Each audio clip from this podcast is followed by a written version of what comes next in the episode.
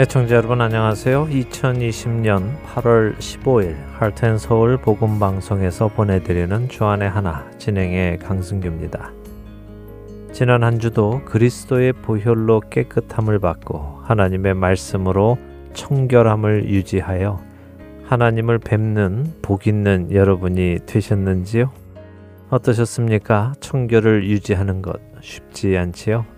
내 안에 들어오는 생각들, 내 안에서 나오는 생각들, 또 내 귀에 들리는 말들, 또 내 입술이 내뱉는 말들, 계속해서 걸러내고 또 묻었으면 닦아내고 해야 청결을 유지하는 것입니다.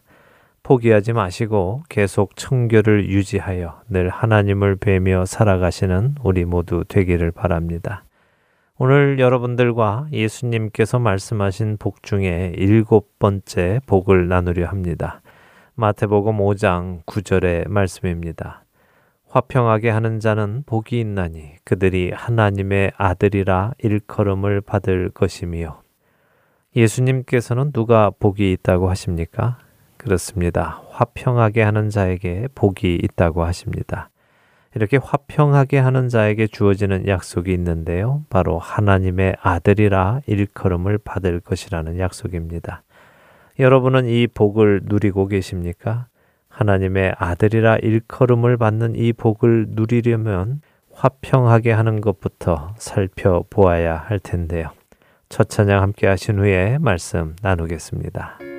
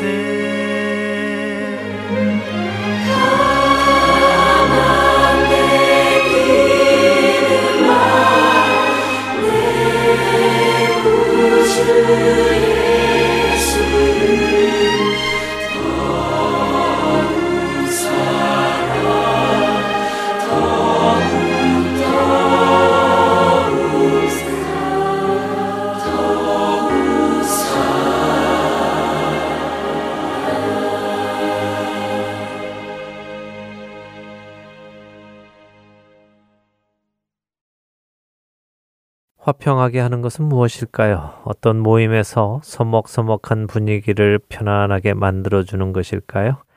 서로 앙심을 품고 있는 사람들 사이를 화해시켜주는 사람을 말하는 것일까요? 물론 이런 것도 화평하게 하는 것이 맞습니다. 그러나 먼저 성경 안에서 화평하게 하는 것이 무엇인지를 살펴보기 원합니다. 골로새서 1장 19절에서 22절 말씀을 함께 읽어보지요. 이 말씀 안에서 화평이라는 말과 화목이라는 말을 잘 살펴보시기 바랍니다. 아버지께서는 모든 충만으로 예수 안에 거하게 하시고 그의 십자가의 피로 화평을 이루사 만물 곧 땅에 있는 것들이나 하늘에 있는 것들이 그로 말미암아 자기와 화목하게 되기를 기뻐하심이라. 전에 악한 행실로 멀리 떠나 마음으로 원수가 되었던 너희를 이제는 그의 육체의 죽음으로 말미암아 화목하게 하사 너희를 거룩하고 흠없고 책망할 것이 없는 자로 그 앞에 세우고자 하셨으니 골로새서 1장의 이 말씀을 잘 생각해 보지요. 누가 누구와 화평을 이루었습니까? 바로 하나님 아버지께서 우리와 화평을 이루셨다고 하십니다. 우리는 하나님 아버지께서 화평을 이루어 주시기 전에 하나님과 어떤 관계에 있었습니까? 악한 행실로 멀리 떠나서 마음으로 원수 되었었다고 하고 계시죠?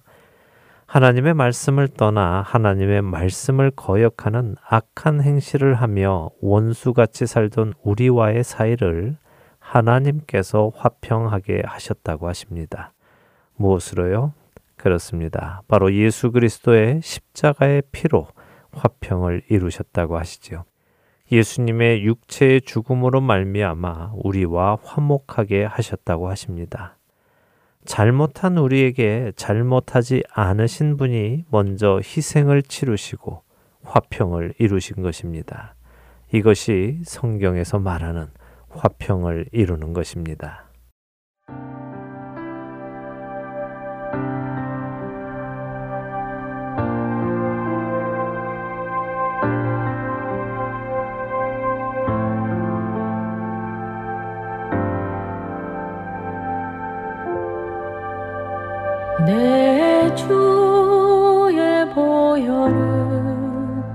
정하고 정하다. 내 죄를 정케 하신 주나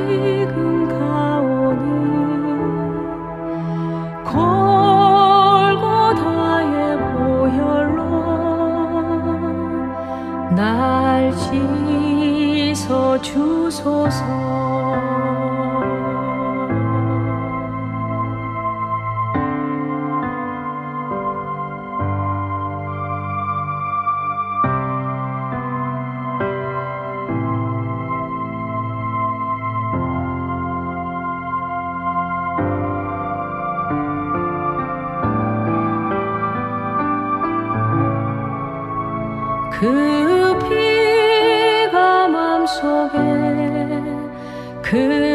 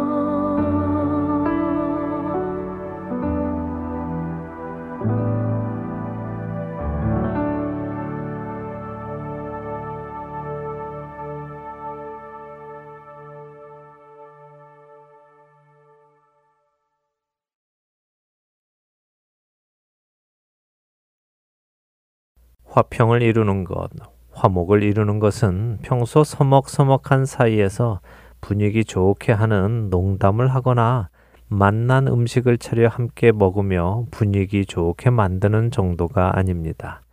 성경에서 말씀하신 화평을 이루는 것은 원수의 관계를 평화의 관계로 만드는 것을 의미합니다. 원수의 관계가 평화의 관계가 되기 위해서는 반드시 필요한 것이 있습니다. 그것은 바로 희생양입니다. 생각해 보십시오. 서로 원수가 되었다는 것은 원수가 될 만한 무슨 문제가 있었다는 것 아닙니까? 그 원수가 될 만한 문제가 있었기에 서로 원수가 되었는데 그렇게 서로 으르렁거리던 사이가 어느 날 갑자기 한쪽에서 우리 서로 화해합시다 라고 말한다고 해서 화해가 되고 평화가 이루어질까요? 원수가 되게 했던 그 근본적인 문제에 대하여 어떤 방식으로든 양측 모두가 받아들일 만한 조건이 제시되어야 그래 뭐 이 정도면 내가 믿지는 셈치고 받아주지라며 화해의 청을 받아들이지 않겠습니까? 여러분에게 원수 같은 일을 한 어떤 사람이 여러분에게 다가와서는 아무런 미안하다는 말도 없이 우리 지난 일은 다 잊고 화해합시다라고 한다고 해서 화해를 받아들이시겠습니까? 그렇기에 화평을 이루기 위해서는 응당한 대가를 지불해야 하는 것입니다. 그런데 놀라운 것이 있습니다. 하나님의 말씀을 거역하고 불순종함으로 하나님과 원수가 되었던 우리, 그 하나님과 우리의 관계에서 화평이 이루어지려면 잘못한 우리가 하나님께 어떠한 대가를 치르며 화평을 요구해야 하는 것이 자연스럽습니다. 그런데 하나님과 우리의 관계에서는 우리가 하나님께 희생을 치르며 화평을 요구한 것이 아니라 하나님께서 희생을 치르시며 원수 같은 우리에게 화평의 손을 내미셨다는 것입니다. 이것이 바로 은혜인 것입니다.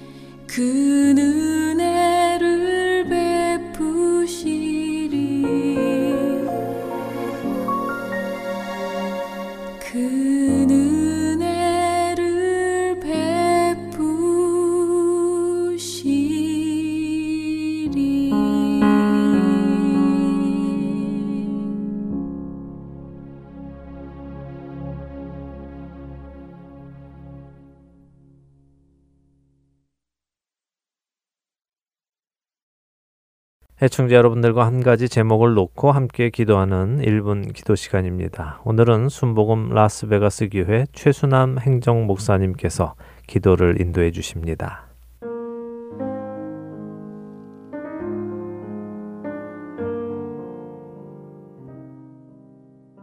헐튼 서울 1분 기도 시간입니다. 저는 순복음 라스베가스 교회에서 행정을 담당하는 최순환 목사입니다. 오늘 저희는 중국 교회를 위해 기도하겠습니다. 중국 정부가 중국에 있는 지하 교회만 핍박하는 것이 아니라 이제 3자 교회들까지 시진핑 국가 주석의 사회주의 가치를 선전하는 문화센터로 대거 전환시키고 있다고 미국 크리스천 포스트가 최근 보도했습니다. 장수성에 있는 흐르는 시내 교회는 중국 공산당 간부들에 의해 강제 점거를 당했고 교회는 그 마을의 문화 서비스 센터로 전환됐다고 합니다. 현재 이 교회 건물은 시진핑 주석이 강조한 사회주의 핵심 가치를 선전하고 복음이 아닌 긍정의 에너지를 전파할 목적으로 이용되고 있다고 중국 내 박해 감시단체인 차이나 에이드는 밝히고 있습니다. 인근 지역의 또 다른 교회인 배우저우장 교회도 문화종합단지로 변경됐다고 하는데 이렇게 중국 정부는 코로나19가 시작된 이후 더욱더 교회에 대한 박해 수위를 계속 높여가고 있습니다. 최근 중국 당국이 빈곤층 생활 보조금을 빌미로 기독교인들에게 신앙을 포기하게 하거나 회유하는 일이 있다고 하는데 생활이 어려운 기독교인들에게 복지 수당을 받으려면 신앙을 버리고 마오쩌둥이나 시진핑 주석 등 공산당 지도자의 초상화로 바꿀 것을 지시했다고 합니다. 또 최근 몇 년간 교회 십자가를 내리고 중국 공산당 길을 걸도록 요구하고 있는데 누구든지 공산당에 먼저 충성해야 그 다음에 종교가 있다라고 말하면서 예배드리기 전에 공산당에 먼저 충성하겠다고 선서하고 하나님을 그 다음 자리에 넣으면 예배도 얼마든지 드릴 수 있고 탄압도 받지 않을 수 있다고 회유하고 있다고 합니다. 오늘 중국 교회를 위해 기도할 것은 어려운 상황에서도 중국 교회 성도들이 이러한 탄압과 회유에 넘어가지 않고 그들의 신앙을 지킬 수 있도록 힘을 달라고 기도해 주시고 또한 당국의 핍박과 협박 그리고 추방의 위협 속에서도 복음 사역을 위해 최선을 다하시는 선교사님들의 건강과 안전을 위해 기도하겠습니다. 함께 기도하시겠습니다.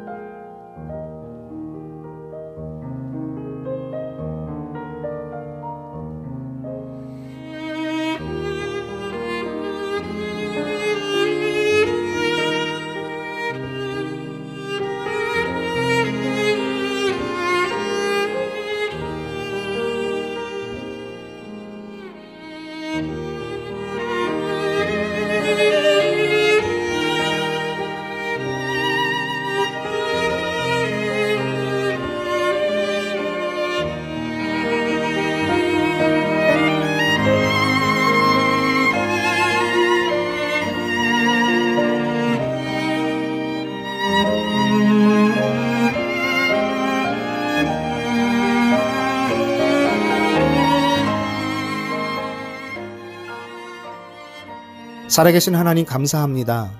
오늘 저희는 중국 교회를 위해 기도했습니다. 특별히 코로나19로 인해 경제적인 어려움이 있는 성도들에게 중국 정부가 하나님을 믿는 신앙을 버리고 공산당에 충성하라고 탄압하고 교묘한 말로 성도들을 회유하고 있습니다. 그러나 주님, 어떠한 상황 속에서도 주님을 향한 믿음이 흔들리지 않도록 해주시고 언제나 주님을 가장 최우선순위에 올려놓는 우리 성도들이 될 수 있도록 주님 도와주시옵소서. 또한 코로나의 대유행 이후 선교 현장에 남아있는 대부분의 선교사님들이 선교 사역의 위축과 안전의 위험을 겪고 있는 상황입니다. 하나님의 보호하심과 인도하심이 절실히 필요합니다. 주님, 함께하여 주시옵소서. 또한 모든 선교사님들이 자신들의 관점이 아닌 하나님의 인도하심으로 지금의 상황과 환경 가운데 어떻게 복음을 전할 수 있을지 지혜를 허락하여 주시옵소서. 예수님의 이름으로 기도합니다. 아멘.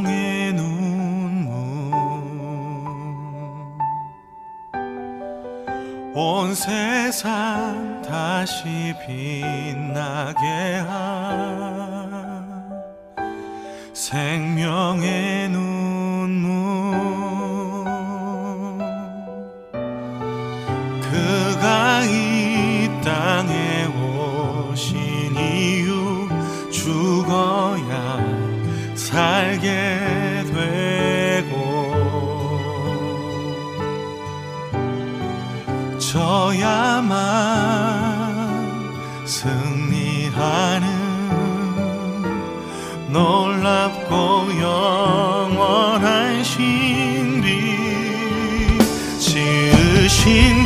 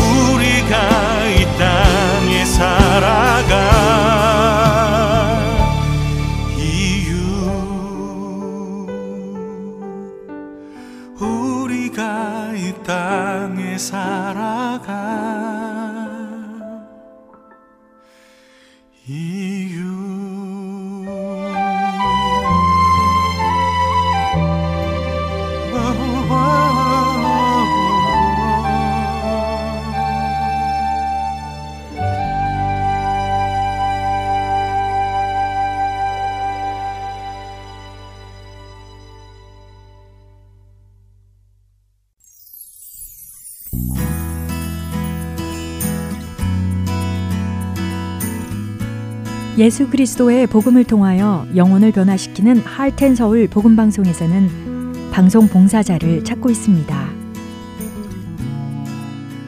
영혼을 살리고 세우는 방송을 만들기 위해 방송 제작 봉사, 아나운싱 봉사, 편집과 번역 봉사 등 방송 제작에 관련된 봉사에 참여하실 분들은 할텐 서울 방송사 전화번호 602-866 8999로 연락 주시기 바랍니다.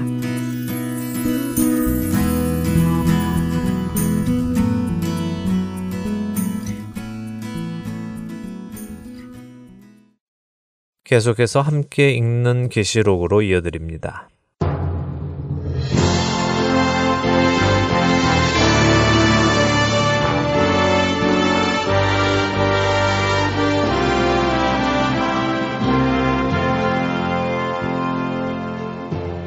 여러분 안녕하세요. 요한계시록을 공부하는 시간이죠. 함께 있는 계시록 진행의 김명아입니다. 네, 여러분 안녕하세요. 강승규입니다. 요한계시록 8장을 읽기 시작하면서 이스라엘의 절기에 대해서 나누고 있습니다. 네, 그렇습니다. 요한계시록과 이스라엘의 절기가 무슨 관련이 있나 빨리빨리 요한계시록이나 설명하지 하는 마음이 드시는 분들도 계실 텐데요. 제가 시간을 들여서 이렇게 자세히 설명을 드리는 이유는 이런 내용을 먼저 충분히 이해하신 후에 계시록을 보시면 제가 특별한 설명을 드리지 않아도 또 다른 주석가들이나 신학자들의 설명을 듣지 않아도 성경의 큰 흐름 안에서 계시록의 내용이 자연스럽게 이해가 될 것이라고 믿기 때문입니다. 사실 우리들은요, 요한 계시록을 스스로 성경 안에서 이해해 보려는 시도보다는 신학자들의 이론, 주석가들의 해석, 목사님들의 설교를 통해서 이해하려고 많이 해왔습니다. 그냥 단순히 요한계시록은 어렵다. 읽어보아도 무슨 말인지 모르겠다. 이렇게 마음의 문을 닫아버리고 남이 해주는 설명에 의존해 왔지요. 그러나 먼저는 성경의 원 저자이신 성령님의 인도하심을 따라 성경 안에서 말씀을 이해하고 해석해 본 후에 그 다음에 다른 학자들의 설명을 들으며 내 이해가 올바른가 아닌가를 점검하는 것이 옳습니다. 네, 다른 사람의 설명을 먼저 듣기 전에 스스로 성경을 먼저 읽어보라는 말씀이시군요. 네, 그렇죠. 남의 설명만 자꾸 듣다 보면요. 나중에는 스스로는 성경을 읽지 못하게 됩니다. 읽어도 무슨 말인지 모르겠고, 이런 뜻인가 생각해 보려 해도 자신이 없고, 확신이 없게 되죠. 그렇게 되면 큰일입니다. 성경을 내 손에 들고도 이해를 못하게 되기 때문이죠. 그래서 자꾸 훈련을 해야 합니다. 그래도 내가 하는 해석이 잘못된 해석은 아닐까? 이렇게 걱정하는 것은 자연스러운 것 같아요. 네, 물론 그런 걱정이 드는 것은 사실이죠. 그래서 그 생각이 옳은지를 주석을 통해 확인해야 하는 것입니다. 주석의 용도는 그런 것입니다. 자꾸 스스로 성경을 읽고 우리 안에 살아계시는 성령님의 인도하심을 따라 성경을 이해하는 훈련을 하시는 여러분 되시기 바랍니다. 자, 지난 시간에 이스라엘의 절기 성경의 표현대로라면 여호와의 일곱 절기를 간단히 살펴보았습니다. 네, 6월절, 무교절, 초실절, 칠칠절, 나팔절, 대속제일, 그리고 초막절 이렇게 일곱 절기를 살펴보았습니다. 네. 이 절기가 예수님의 초림과 재림 모두와 관련이 깊다는 것을 설명해 주셨어요. 네, 여러 번 설명드렸으니까 잘 기억하시리라 믿습니다. 그리고 나팔에 관해서 설명을 드렸죠. 네, 이스라엘에서 나팔은 네 가지의 특별한 때에 불리게 되는데 먼저는 백성을 모을 때, 그리고 하나님의 임재가 계실 때, 전쟁을 시작할 때, 마지막으로 새해가 시작되는 것을 알릴 때 분다고 하셨어요. 네, 맞습니다. 잘 기억하시네요. 그래서 이 나팔의 용도만 보아도 예수님의 다시 오심과 깊은 관련이 있어 보이는 것이 자연스러웠죠. 네, 예수님이 하나님이시니까 그분이 다시 오시는 임재를 나타내기도 하고 그렇게 오셔서 주의 백성들을 모으시기도 하시고 하나님을 대항하는 자들에게는 심판이 임하고 주의 백성들은 새로운 삶을 시작하는 이런 상징적인 모습들이 자연스럽게 떠올랐습니다. 네, 자, 그렇게 자연스럽게 떠올랐다면 설명이 잘 된 것입니다. 좋습니다. 자, 오늘은 제가 나팔절 자체에 대해서 조금 더 설명을 드리겠다고 말씀드렸습니다. 지난 시간에 나팔절을 히브리어로는 로시 하샤나라고 한다고 말씀드렸죠. 그러나 로시 하샤나는 나팔절이라는 의미는 아닙니다. 새해, 신년이라는 의미죠. 그러니까 나팔절도 그 부각시키는 강조점에 따라서 또 다른 이름들을 가지고 있는데요. 초막절이 수장절이기도 한 것처럼 말입니다. 아, 그럼 로시 하샤나라는 히브리어는 우리가 알고 있는 나팔절의 의미는 아니었네요. 네. 그럼 나팔절이라는 이름은 뭐죠? 예, 나팔절은 히브리어로는요, 욤테루아라고 합니다. 욤은 날을 뜻하고요, 테루아는 나팔을 부는 것을 의미하지요. 말 그대로 나팔을 부는 날입니다. 자, 이제부터 제가 나팔절과 관련된 유대인들의 문화를 소개해 드리겠습니다. 제가 얼마 전에 나팔절을 설명드리면서 나팔절이 시작이 되면 회개의 기간이 있고 그 후에 대속죄일이 온다고 말씀을 드렸죠. 네. 네. 자, 나팔절이 왜 회개의 기간인가를 설명을 드리겠습니다. 유대인들은요, 나팔절에 나팔이 울리면 하나님 앞에 책이 열린다고 믿었습니다. 그래서 이날을 욤 하딘이라고도 부르는데요. 하딘은 판결을 의미합니다. 법원에서 재판을 할 때 판결을 내리죠. 네, 사건의 경위를 다 듣고 난 후에는 판사가 판결을 내리죠. 네, 바로 그 판결을 의미합니다. 하나님 앞에 각 사람의 행위가 기록된 책이 열린다고 유대인들은 생각했습니다. 그리고 그 행위에 따라 하나님께서 판결을 내리시는 것이죠. 다른 말로는 심판이라고 할 수도 있겠죠. 뭐 사실 우리는 심판하면 꼭 나쁜 쪽으로만 생각하는 경향이 있습니다. 누군가에게 무서운 일이 생기면 하나님께서 심판하셨다 이렇게 표현하듯이 말입니다. 네, 맞아요. 심판하면 부정적인 의미로 들려요. 벌을 내리는 의미 같죠. 네, 그렇습니다. 그런데 심판은 옳고 그름을 판단하는 것입니다. 잘잘못을 가리는 것이 심판이지요. 그러니까 심판을 꼭 나쁘게만 생각할 필요는 없습니다. 다시 유대인의 이야기로 돌아오지요. 유대인들은 이 나팔절에 하나님 앞에 세 권의 책이 펼쳐진다고 생각을 했습니다. 하나는 생명책입니다. 생명책은 많이 들어보셨죠? 네, 예수님도 말씀하셨고 우리가 요한계시록을 공부하면서도 몇 번 보았잖아요. 네. 예수님께서 생명책에서 내가 이름을 지우지 않겠다 이런 약속의 말씀도 해주셨고요. 맞습니다. 바로 그 생명책입니다.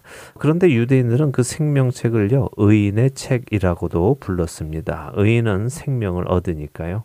그리고 또 한 권은 악인의 책이 있는데요. 다른 말로는 무엇이라고 할까요?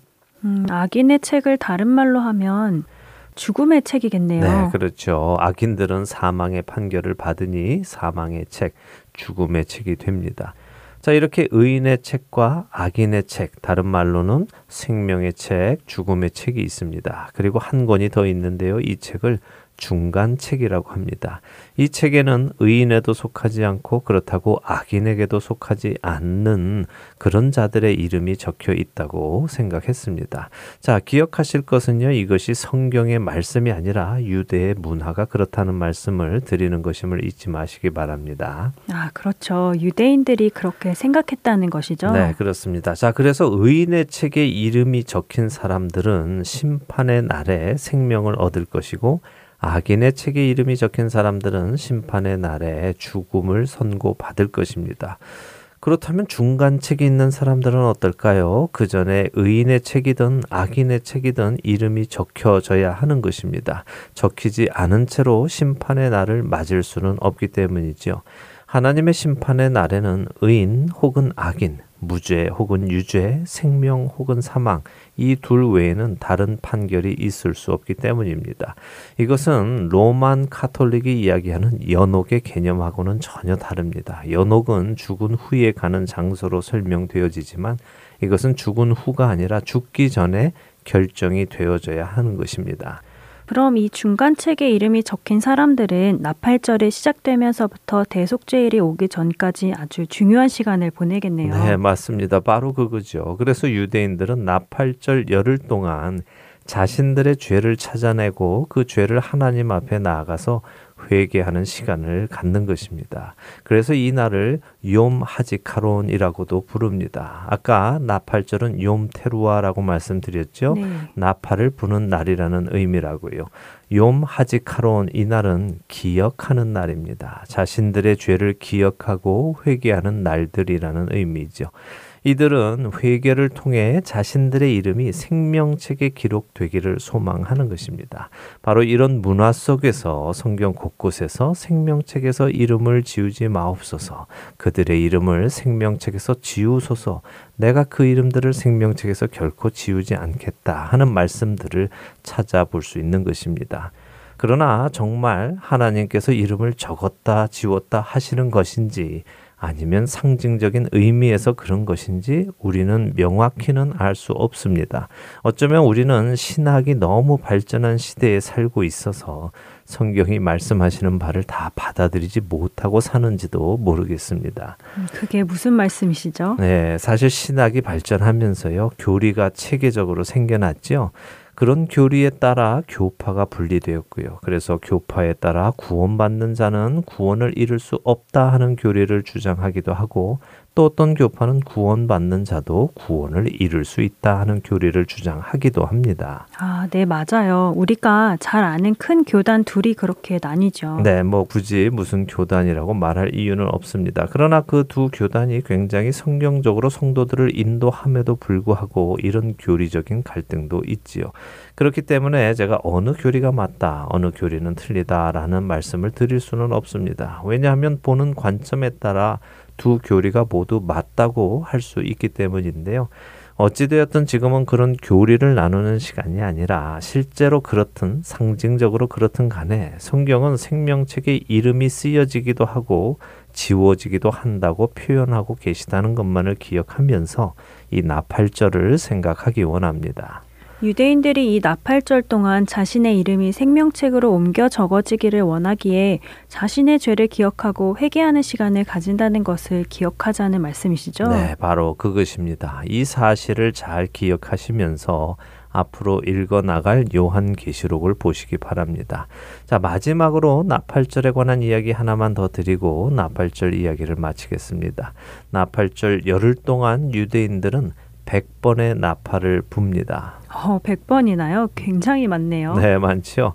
그런데 그 100번이 빰빰빰빰 이렇게 100번을 부는 것이 아닙니다. 유대인들이 나팔절에 나팔 부는 방법은 총 네 가지가 있는데요. 이 네 가지 방법을 섞어서 100번을 부는 것입니다. 먼저는 테키아라는 방법입니다. 길게 부는 방식인데요. 테키아는 기쁨과 만족을 표현하는 소리입니다. 자, 두 번째 방식은 세바림이라는 방식입니다. 이것은 짧게 세 번을 부는 소리인데요. 이 소리는 눈물을 의미합니다. 세 번째 방식은 나팔이라는 뜻의 테루아입니다. 이것은 짧고 간결하게 지속적으로 스타카토 같은 형식으로 부는 방식이지요. 이 소리는 슬픔과 애통함을 의미합니다. 마지막으로 네 번째 방식을 테키아 게돌라라고 하는데요. 처음에 말씀드렸던 테키아와 비슷하지만 테키아보다는 훨씬 길게 부는 방식입니다. 테키아가 기쁨과 만족을 표현한다고 말씀드렸죠. 이 테키아 게돌라는 구원의 완성, 구원의 기쁨을 표현합니다. 자, 여기서 정말 이스라엘의 나팔 쇼파로 각각의 방식으로 부르는 소리를 들려드리겠습니다. 먼저는 테키아입니다.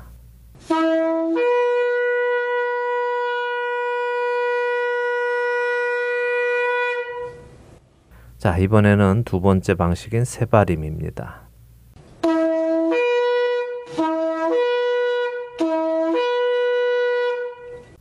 자, 이번에는 세 번째 방식 테루아입니다.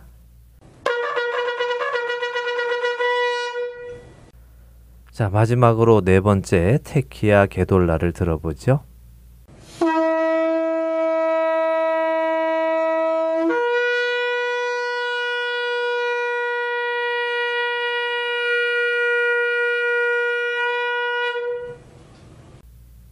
네, 어떠세요? 정말 소리가 놀라운데요. 제가 생각했던 나팔 소리와는 전혀 달라요. 저는 트럼펫 같은 소리일 거라고 생각했는데 또 다르네요. 네, 또 다르죠. 자, 이 나팔절 동안 나팔을 100번을 분다고 말씀드렸습니다. 100번 중에 앞에 99번은요. 이 테키야, 세바림, 테루아 이 세 가지 방식을 번갈아 가면서 붑니다. 이 나팔이 부러지는 동안 사람들은 자신의 죄를 기억하고 슬퍼하며 회개하고 또 회개한 후에는 기쁨을 얻고 또 죄를 기억하고 슬퍼하고 울고 회개하고 기쁨을 얻는 일을 반복합니다. 그리고 그렇게 99번의 나팔이 불리고 나면요. 맨 마지막 100번째에 테키야 게돌라가 한 번 불립니다. 길게 부는 이 나팔 소리는 구원의 완성을 알리며 회개하고 죄 사함 받은 백성들은 이 소리를 들을 때 크게 기뻐하게 되는 것이죠. 자, 이런 생각을 가지고요. 우리가 고린도전서 15장 51절과 52절을 한번 읽어 보지요. 고린도전서요. 네, 무슨 말씀이 있을지 궁금해지네요. 고린도전서 15장 51절과 52절입니다. 보라 내가 너희에게 비밀을 말하노니 우리가 다 잠잘 것이 아니오 마지막 나팔에 순식간에 호련히 다 변화되리니 나팔 소리가 남에 죽은 자들이 썩지 아니할 것으로 다시 살아나고 우리도 변화되리라. 네. 아, 마지막 나팔 소리에 잠자던 성도들이 다 부활의 몸을 입는다는 말씀이군요. 그렇죠.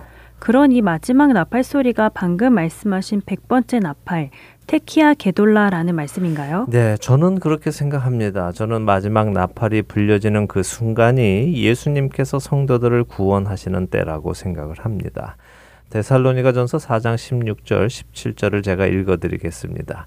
주께서 호령과 천사장의 소리와 하나님의 나팔 소리로 친히 하늘로부터 강림하시리니 그리스도 안에서 죽은 자들이 먼저 일어나고 그 후에 우리 살아남은 자들도 그들과 함께 구름 속으로 끌어올려 공중에서 주를 영접하게 하시리니 그리하여 우리가 항상 주와 함께 있으리라. 아, 여기도 나팔과 함께 예수님이 오셔서 죽은 자들을 부활하게 하심을 말씀하시네요. 네, 그렇죠. 그래서 제가 이렇게 몇 주간에 걸쳐서 이스라엘의 나팔에 대한 이야기를 길게 설명을 드린 것입니다. 물론 제가 드리는 설명만이 옳다고는 말씀드릴 수 없습니다. 우리가 이 요한 계시록을 시작할 때부터 이미 말씀드린 대로 정말 많은 신학자들이 많은 해석을 내어 놓았기 때문에 나만 옳다라고 말할 수는 없지요. 그러나 저는 계속해서 말씀드립니다. 성경 안에서 생각해보고 유대인의 관점에서 생각해보자는 것입니다. 아, 그러게요. 이렇게 설명을 다 듣고 나니까요. 예수님께서 다시 오시는 것이 남아있는 세 가지 절기, 나팔절, 대속제일, 그리고 장막절과 깊은 관련이 있다고 자연스럽게 보여지고요. 이 나팔을 통해서 대단한 회개 운동이 일어날 것이라는 생각이 들어요. 어, 네, 아주 잘 지적하셨습니다. 대단한 회개의 운동. 이것이 바로 하나님께서 원하시는 것입니다. 하나님께서 예수님을 보내신 이유는 세상을 심판하려 하심이 아니라 그 아들과 함께 구원을 얻게 하려 하심이라고 요한복음 3장 17절은 말씀하시죠. 자, 이제부터 드리는 말씀 잘 들으시기 바랍니다. 중요한 말씀을 드릴게요. 어쩌면 이 이야기가 유대인이 아닌 우리 이방인 그리스도인들에게는 충격적인 이야기일 수도 있습니다. 왜냐하면요, 우리는 너무 우리 중심적으로 그동안 성경을 보아왔고 신앙 생활을 해왔기 때문입니다. 하나님은 분명 나의 하나님이십니다. 우리 각자는 하나님을 개인적으로 영접해야 합니다. 예수 그리스도를 통하여 하나님을 나의 하나님으로 고백하는 과정이 분명히 있어야 하지요. 그래야 구원에 이르는 하나님의 자녀가 됩니다. 그런데요, 중요한 것이 있습니다. 하나님은 나의 하나님만은 아니시라는 것입니다. 더 중요한 것은 하나님은 아브라함의 하나님이시고 아브라함과 맺으신 그 약속을 반드시 지키시기 위하여 이스라엘의 하나님이 되시고 이스라엘을 온전히 구원하실 것이라는 것입니다. 이미 우리는 그렇게 하실 하나님을 요한계시록 7장에서 이스라엘의 열두 지파가 12,000명씩 총 14만 4천 명이라는 상징적인 숫자를 통하여 그들이 온전히 구원받을 것을 보았죠. 요한 사도가 계시록을 쓸 때 예루살렘이 멸망했고 성전이 다 무너져서 돌 위에 돌 하나도 남지 않았고 이스라엘 백성들은 온 세상에 다 뿔뿔이 흩어져서 이 세상에서 없어진 것처럼 보였지만 그리고 지난 2000년 동안 그들은 세상에서 정말 사라진 것처럼 보였지만 하나님은 이스라엘을 결코 잊지 않으시고 다시 그 땅에 그들을 모으셨습니다. 기억하십니까? 우리가 다니엘서의 예언을 나눴었지요. 하나님께서 다니엘에게 70일의 예언을 주셨다는 것을요. 네, 기억합니다.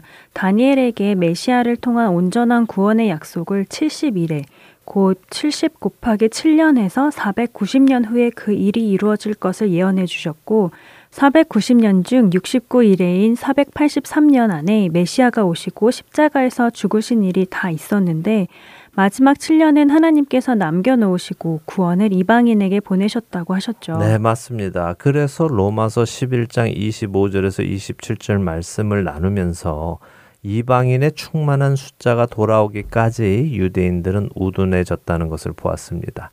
자, 그렇다면 하나님께서는 이 나팔절이라는 절기를 통하여 누구를 회개시키실까요? 음, 유대인들의 회개가 일어날 것이라는 말씀이군요. 그렇죠. 이방인들은 이미 복음을 전해받고 충만한 숫자가 돌아온 후에 일어날 일인 것입니다.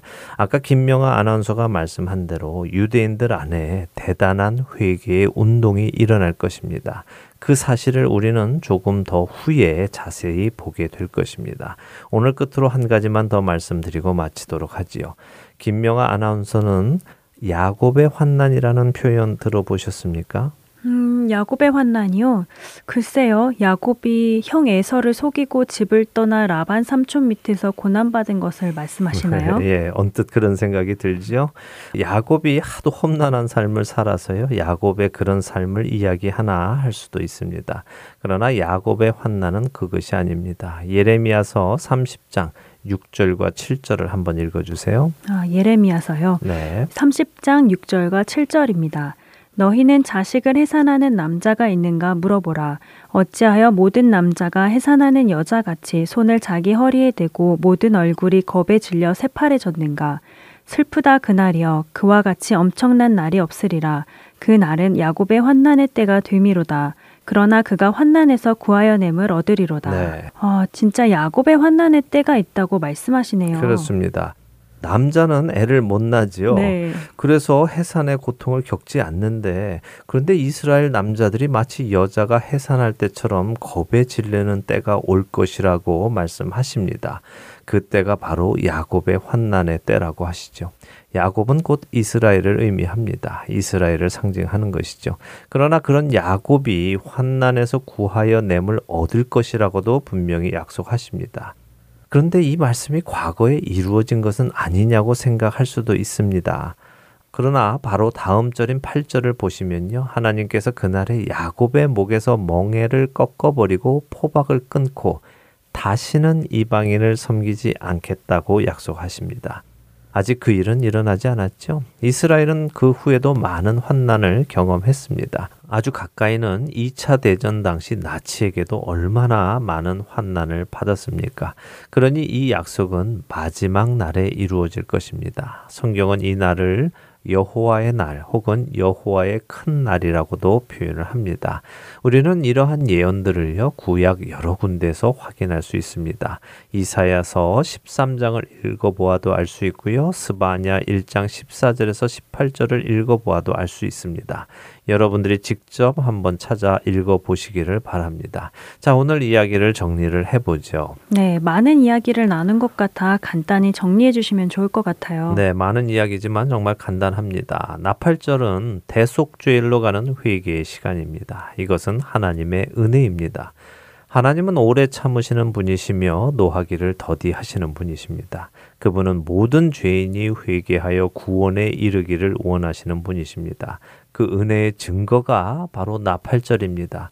이 나팔절 동안 슬픈 일도 일어날 것이고 눈물을 흘릴 일도 일어날 것입니다. 그러나 동시에 기쁜 일도 있을 것입니다. 이러한 기간 동안 하나님의 백성들은 자신들의 죄를 기억하고 회개해야 하는 것입니다. 더 늦기 전에 마지막으로 기회가 있을 때 말입니다. 오늘 나눈 이야기에서는 이것만 기억하시면 되겠습니다. 잘 기억하시기 바랍니다. 그리고 다음 시간에 드디어 계시록 8장에서 나팔들이 불려지는 장면을 읽을 것입니다. 여러분들이 미리 읽으셔도 되고요. 이 나팔들이 불려지는 장면을 보실 때 오늘 배우신 것들이 기억나면서 그림이 그려지면 좋겠습니다. 네, 저도 궁금해서 빨리 읽어보고 싶습니다.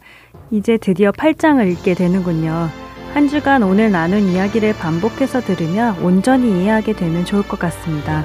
시간 내셔서 그렇게 하시는 여러분들 되시기 바랍니다. 네, 저희는 다음 주에 뵙겠습니다. 안녕히 계십시오. 안녕히 계세요.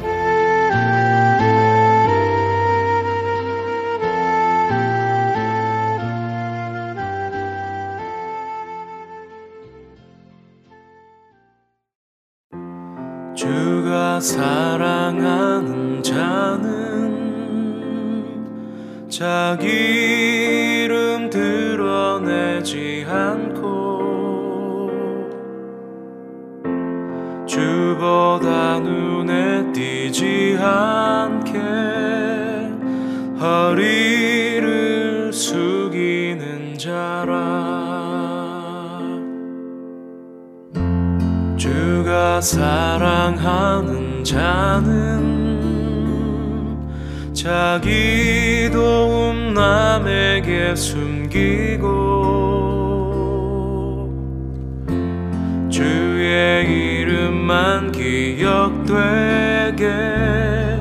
스스로 빠지는 자라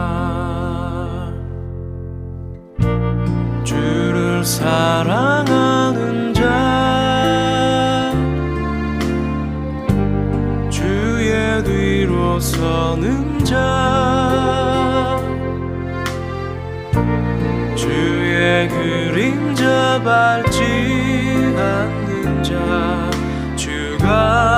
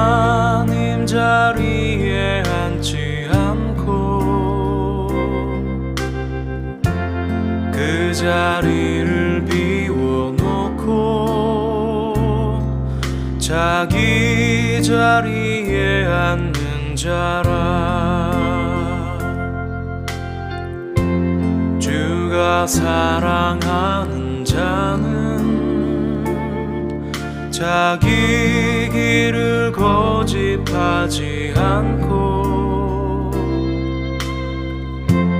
주가 열어주실 때까지 그 힘을 죽이는 자라. 주를 사랑하는 자. 주의 뒤로 서는 자. 주의 그림자 밟지 않는 자. 주가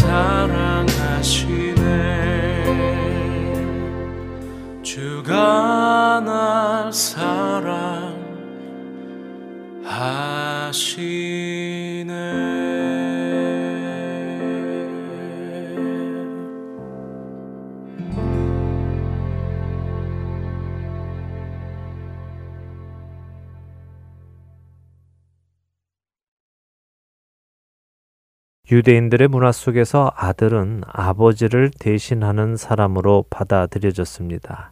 다시 말해 아들을 보면 그 아버지를 본 것과 마찬가지였지요.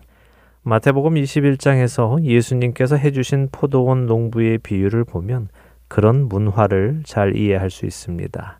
포도원 주인이 농부들에게 포도원을 새로 주고 타국에 갔다가 열매 거둘 때 종을 보냈더니 농부들이 때리고 돌로 치고 죽이는 일을 반복하지요.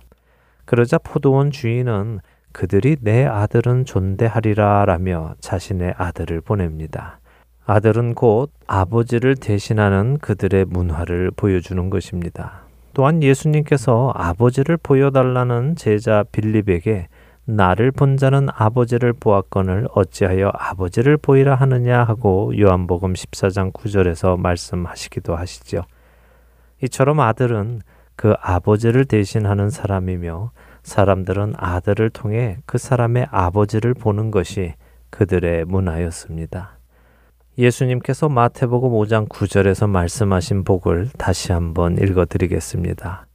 화평하게 하는 자는 복이 있나니 그들이 하나님의 아들이라 일컬음을 받을 것이며 자 이제 왜 화평하게 하는 자가 하나님의 아들이라 일컬음을 받는지 이해가 되지 않으십니까?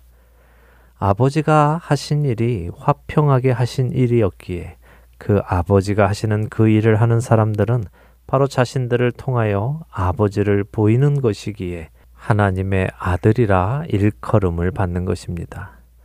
하나님께서는 원수였던 우리와 화평하기 위하여 독생자를 보내시고 십자가에서 죽임을 당하게 하시는 희생을 치르셨습니다.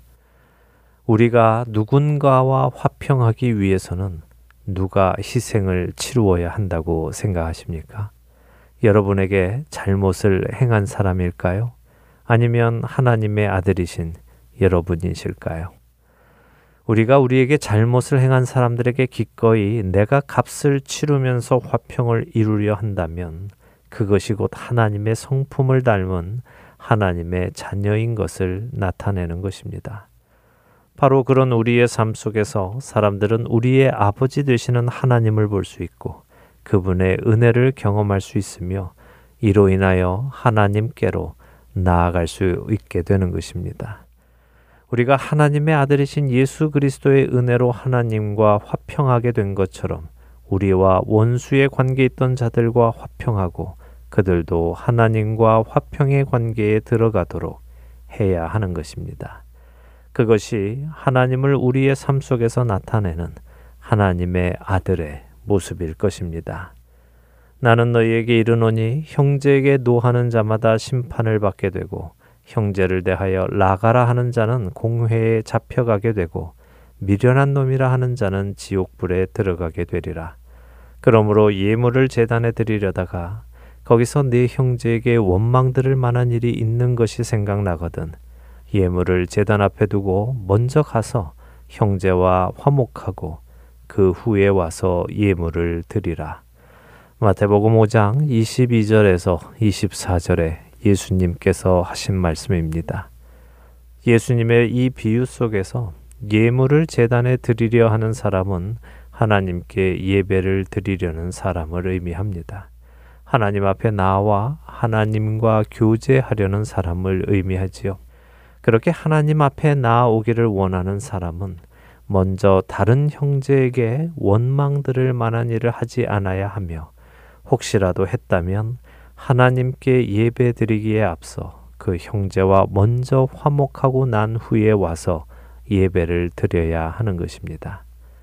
살아가는 할텐 서울 복음 방송 애청자 여러분, 여러분이 하나님 앞에 예배 드리러 나아가실 때 여러분 마음 안에 성령님께서 생각나게 하시는 어색한 관계에 있는 사람들이 있습니까?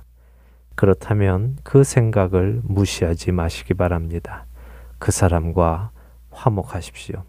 아무리 그 사람이 잘못했고 여러분이 아무것도 잘못한 것이 없다 하더라도 그들에게 화평을 청하십시오. 그것이 하나님께서 우리에게 보여주신 본입니다. 이 본을 따라 하나님의 아들답게 살아가시는 저와 애청자 여러분이 되시기를 간절히 소망하며 오늘 주안의 하나 여기에서 마치도록 하겠습니다. 함께 해주신 여러분들께 감사드리고요. 저는 다음 주 이 시간 다시 찾아뵙겠습니다. 지금까지 구성과 진행의 강순기였습니다. 애청자 여러분, 안녕히 계십시오.